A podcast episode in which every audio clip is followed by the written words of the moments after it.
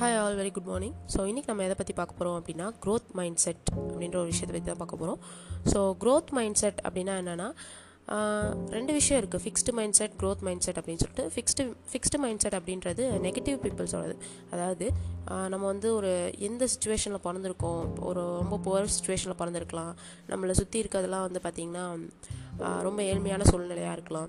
இந்த சூழ்நிலையில் பிறந்துட்டு இதில் தான் நான் பிறந்தேன் இதில் தான் நான் சாக போகிறேன் என்னோடய வாழ்க்கை இதோட முடிஞ்சு போச்சு அப்படின்ற மாதிரி நினைக்கிறவங்கலாம் ஃபிக்ஸ்டு மைண்ட் செட் பீப்புள் அவங்களாம் நெகட்டிவ் பீப்புள்ஸ் அந்த மாதிரி இல்லாமல் அதே வந்துட்டு நான் எப்படி வேணால் பிறந்திருக்கலாம் எந்த மாதிரி சூழ்நிலையில் வேணால் பிறந்திருக்கலாம் எவ்வளோ கஷ்டத்தோட வேணால் பிறந்திருக்கலாம் ஆனால் நான் வந்து என்னோட வாழ்க்கையை இப்படியே வாழ போகிறது கிடையாது. என்னோட வாழ்க்கையை நான் எனக்கு பிடிச்ச மாதிரி சந்தோஷமாக பண நிறைய என்னது ஏர்ன் பண்ணி ரிச்சாக வாழ போகிறேன் அப்படின்னு நீங்கள் நினச்சிங்க அப்படின்னா அதை உங்களால் தான் செய்ய முடியும். அது என் கையில் தான் இருக்குது அப்படின்ற நம்பிக்கையோடு நம்ம வந்து வாழ்கிறது தான் க்ரோத் மைண்ட் செட் அந்த க்ரோத் மைண்ட் செட்டை நம்ம வந்து வளர்த்துக்கிறதுக்கு நம்மளுக்கு ஒரு அஞ்சு விஷயம் தேவைப்படுது.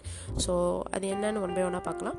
ஸோ முதல் விஷயம் எல்லா விஷயங்களுக்குமே வந்து பார்த்திங்கன்னா ஃபஸ்ட்டு டைம் தேவைப்படும் அப்படின்றத ஆழமாக நம்புறது. ஸோ நீங்கள் ஒரு விஷயம் ஆசைப்பட்றீங்க அப்படின்னா அது வந்து உடனே கிடைக்கணும் அப்படின்னு எக்ஸ்பெக்ட் பண்ணக்கூடாது. ஸோ அதுக்கு கொஞ்சம் டைம் தேவைப்படும்.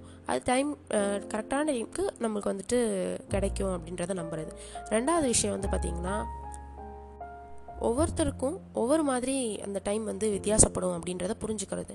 அவனுக்கு அது சீக்கிரமாக கிடச்சிருச்சு எனக்கு இன்னும் கிடைக்கவே இல்லையே அப்படின்னு நினைக்காம அவங்களோட சூழ்நிலைகளுக்கு அவங்க வந்து போட்ட எஃபர்ட்டுக்கு அது கிடச்சிருக்கு. அப்போ நம்மளுக்கு சீக்கிரமாக கிடைக்கணும்னா நம்ம என்ன பண்ணணும் அப்படின்றத பார்த்து நம்ம வந்துட்டு அதுக்கான எஃபர்ட் தான் போடணுமே தவிர அடுத்தவங்களுக்கு பார்த்து நம்ம வந்து கம்பேர் பண்ணிக்க கூடாது அப்படின்னு சொல்லி சொல்கிறாங்க அண்ட் மூணாவது விஷயம் அப்டக்கல்ஸை வந்துட்டு லேர்னிங் ஆப்பர்ச்சுனிட்டியாக பார்க்குறது ஏதோ ஒரு பிரச்சனை வருது நீங்கள் போயிட்டுருக்க பாதையில் அப்படின்னா அதுலேருந்து நீங்கள் என்ன கற்றுக்கலாம் அப்படின்றத கற்றுக்கிட்டு அடுத்தடுத்து நீங்கள் மூவ் ஆகிட்டே இருக்கணும். ஒரு பிரச்சனையுமே இல்லை அப்படின்னா என்ன சுவாரஸ்யம் இருக்கும் வாழ்க்கையில்? ஸோ இது வந்து விஜய் சொல்கிற மாதிரி தான் ஸோ பிரச்சனைகள் இருந்தால் தான் வந்துட்டு வாழ்க்கை ஒரு மாதிரி ஜாலியாக இன்ட்ரெஸ்டிங்காக ஃபன்னாக இருக்கும் இல்லையா? சரி அதே மாதிரி நாலாவது விஷயம் என்னது அப்படின்னு பார்த்தீங்கன்னா அடுத்தவங்க வந்துட்டு ஏதாவது தப்பு பண்ணுறாங்க அப்படின்னா அவங்கள பார்த்து சிரிக்கக்கூடாது. அண்ட் அவங்கள பார்த்து நம்ம வந்து க்ரோ ஆகுறாங்கனாலும் பொறாமையும் படக்கூடாது அப்படின்னு சொல்லி சொல்கிறாங்க ஸோ ரெண்டுத்துலேருந்தும் நம்ம என்ன கற்றுக்கலாம் அப்படின்றத பார்க்கணும். அடுத்தவனோட வளர்ச்சியிலேருந்தும் அவங்க என்ன கற்றுக்கலாம் அதே மாதிரி ஒருத்தவங்க தப்பு பண்ணுறாங்க அப்படின்னா அதுலேருந்தும் நம்ம என்ன கற்றுக்கலாம் அப்படின்றத பார்க்கணுமே தவிர அவங்கள கிண்டல் கேலி பண்ணுறதோ அதெல்லாம் வந்துட்டு தவறான விஷயம் அப்படின்னு சொல்கிறாங்க இதுவும் வந்து க்ரோத் மைண்ட் மைண்ட் செட்டுக்கு ஒரு முக்கியமான விஷயம். அண்ட் அஞ்சாவது விஷயம் பார்த்திங்கன்னா கன்சிஸ்டன்ட் அண்ட் ப்ரொலாங்ட் எஃபெக்ட் அப்படி எஃபர்ட் அப்படின்னு சொல்லி சொல்கிறாங்க அதாவது நம்ம ஒரு விஷயம் எடுத்துட்டோம் அப்படின்னா அது வந்துட்டு உடனே உடனே வரலன்னு சொல்லிட்டு தூக்கி போட்டுறாம அதை நம்ம கன்சிஸ்டண்ட்டாக செஞ்சுட்டே இருக்கும்போது ஹார்ட் ஒர்க் போட்டுகிட்டே இருக்கும்போது தான் அது நமக்கு வந்து கிடைக்கும் அப்படின்றத புரிஞ்சுக்கிறது. ஸோ ப்ரொலாங் எஃபெக்ட் சேர்ந்து தான் நமக்கு வந்து விக்ட்ரி கொடுக்கும். ஸோ நம்மளும் நம்மளோட லைஃப்பில் வந்து க்ரோத் மைண்ட் செட்டை வளர்த்துக்கணும் அப்படின்னா இந்த அஞ்சு விஷயங்களையும் நம்மளோட லைஃப்பில் வந்துட்டு நம்ம ஃபாலோ பண்ணணும்.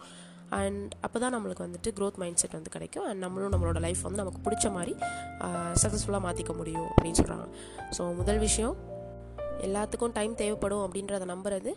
அண்ட் எல்லாத்துக்குமே வந்துட்டு ஒவ்வொருத்தருக்கும் ஒவ்வொரு மாதிரி டைம் தேவைப்படும் அப்படின்றத புரிஞ்சுக்கிறது.